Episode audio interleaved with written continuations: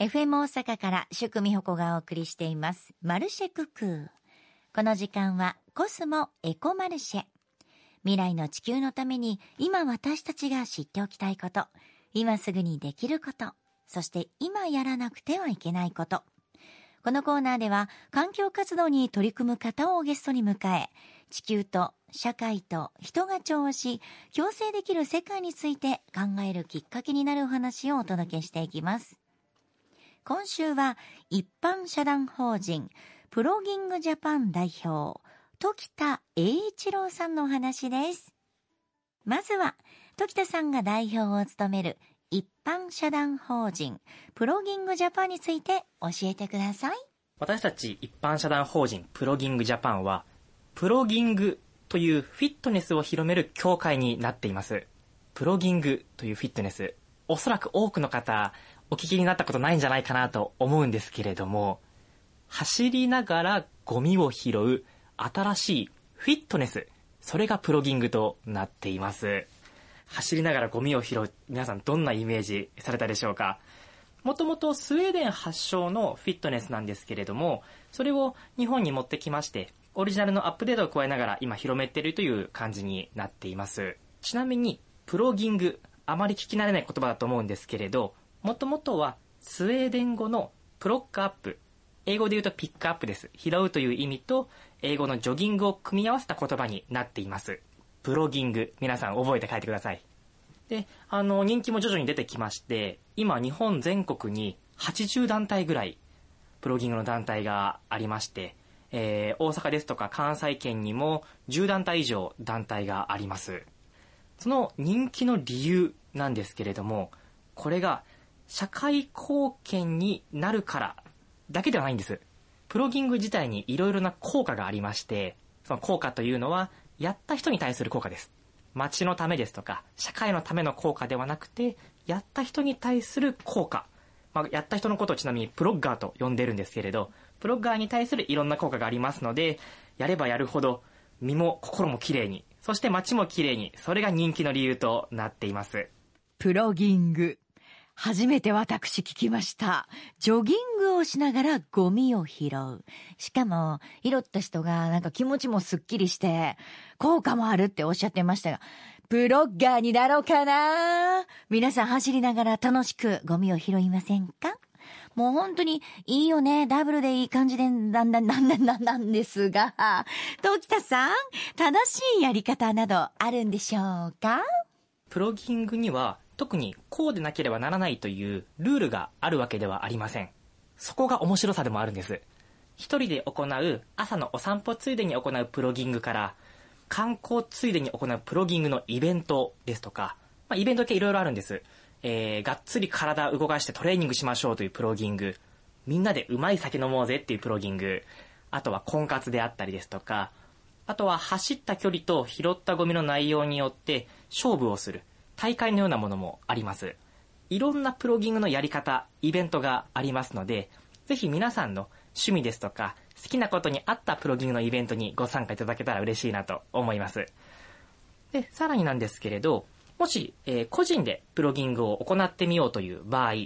その場合のやり方、注意点になるんですが、まあ、どんなやり方していただいても構わないんですけれども、一番は、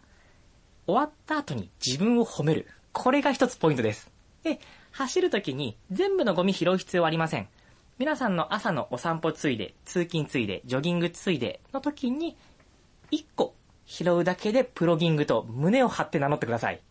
で、一個拾った自分、すっげえいいことしてんじゃん。と自分を褒める。それがプロギングのミソになっています。イベントですと、あの、20人を一つのグループぐらいにしまして、お互いにナイスと褒め合いながら行ったりですとか、あとはプロギング終わった後懇親会みたいなもの、もしくはみんなで打ち上げみたいなものもあったりして盛り上がる、そんなイベントになっています。私たちのテーマは、ポジティブな力で足元から世界を変えるというテーマになっています。社会貢献の問題とかって、いろんな問題、知れば知るほど、だんだんと暗い気持ちになっていっちゃいます。プロギングはそこをちょっと変えていきたいんです。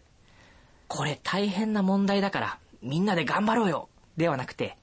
楽しいから一緒にやろうぜそんな明るい雰囲気を広めていくことによって、俺もいいし、あなたも最高だね。そんな明るい社会にしていきたいなと思ってますので、ぜひチャレンジしてみてください。お話聞いてると、楽しそうイベントに参加してみたいと思いました。で、イベントだけじゃなくて、その個人でもいいって言ってましたよね。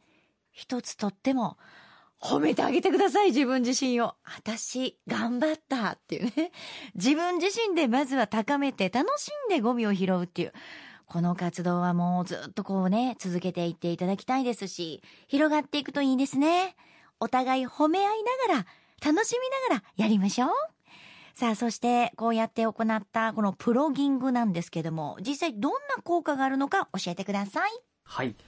プロギングには、プロギングをやった人、プロッガーに3つの効果があります。これ大事な部分は、マッチに対する効果ではなくて、やったあなたに対する効果です。大きく分けると、体と心と交流という3つになるんですけれども、まず最初、体の部分ですね。通常のジョギングよりも1.2倍カロリーを消費します。なので、ダイエットですとか、えー、運動していきたいなという方にぴったりなフィットネスになっています。